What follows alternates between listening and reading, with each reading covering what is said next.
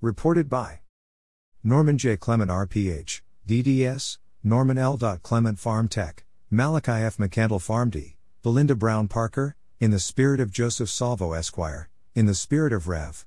C.T. Vivian, Jelani Zimbabwe Clement, B.S., MBA, in the spirit of the Han. Patrice Lumumba, in the spirit of Earl and Clement S.R., Willie Gignard B.S., Joseph Webster M.D., MBA, Beverly C. Prince M.D., FACS, Leroy Baylor, J.K. Joshi M.D., MBA, Adrienne Edmondson, Esther Hyatt Ph.D., Walter L. Smith B.S., in the spirit of Bram Fischer Esquire, Michelle Alexander M.D., Cudjoe Wilding B.S., Martin Jew, B.S., R.P.H., in the spirit of Deborah Lynn Shepard, Varys E. Muchet, Strategic Advisors. U.S. A.G. Merrick Garland. From the Wren Rapp. The importance of depriving one of knowledge as an uneducated population is more easier to control. The DEA, a criminal enterprise armed with badges, guns, and profound stupidity. Dear United States Attorney General Mr. Merrick Garland. Once again, we write, in a time when rule of law descended into mob rule, literally and figuratively, certain individuals rose to prominence with alarming alacrity. Politically ambitious, morally ambiguous, these individuals used the pretense of law to unleash lawlessness throughout the land, from the general public to the courts of law. DEA Lawlessness at Pronto Pharmacy LLC, August 29, 2019.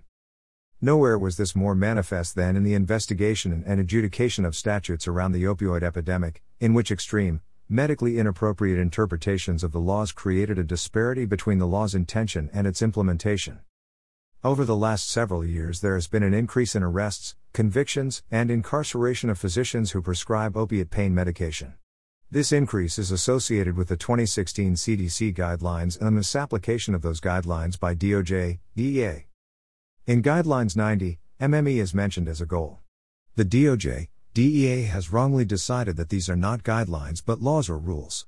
At a recent trial, the government star witness Dr. Timothy King said that 90 MMEs was the absolute threshold when prescribing opiate pain medication. Nothing could be further from the truth. I have enclosed an official statement from the CDC regarding the 2016 guidelines and their misapplication. The AMA has written several articles questioning the validity of this measurement. The CDC should never have issued guidelines concerning medication in the first place. The FDA is the government agency responsible for approving medication. Once a medication is approved, the physician has the sole authority to prescribe any medication they feel is medically necessary. There is no authority that can say otherwise, including the DOJ, DEA. J.K. Joshi, MD. The Daily Remedy underscore. We request a civil rights investigation into violations of healthcare rights for those disenfranchised during the opioid epidemic, in which the fear of prosecution defines the quality of patient care. The true understanding of opiate medications and how they work. There is too much emphasis on people and not enough on opiate medication. When a person takes medications, it breaks down to their active ingredient and is transported to where it acts. Opiates are no different. It breaks down to its active ingredient and attaches to opiate receptors in the brain and other parts of the body. Three opiate receptors have been identified with the mu receptor discovered in 1972. Since then, delta and sigma receptors have been identified.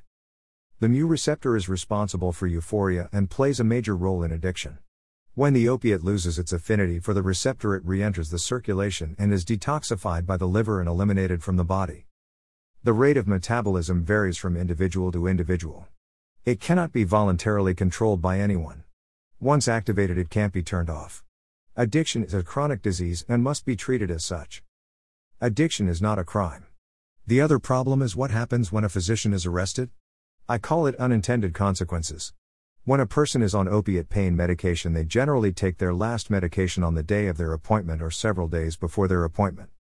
When they show up for their appointment, the doctor's office is closed. Their doctor has been arrested. His medical license and DEA license have been seized. There is a sign on the door with a number to call. They quickly go into withdrawal, go to the streets, overdose, and die. Follow the science. This happened to two of my patients who were being treated for opiate addiction with Suboxone. Thousands of individuals have died as a result of physicians losing their medical and DEA licenses upon arrest and before conviction. Jeff Singer, MD, Follow the Science on Opioids, podcast June 1, 2021. https colon slash slash www.cato.org slash multimedia slash cato daily podcast slash follow science opioids What profession or individual in the United States is guilty prior to a trial? I believe that there should be an immediate halt in all legal proceedings involving physician arrest and trial until these issues are resolved. Innocent people are dying. Chief Editor of the Wren Rapp Report. Walter F. Wren, 3, MD.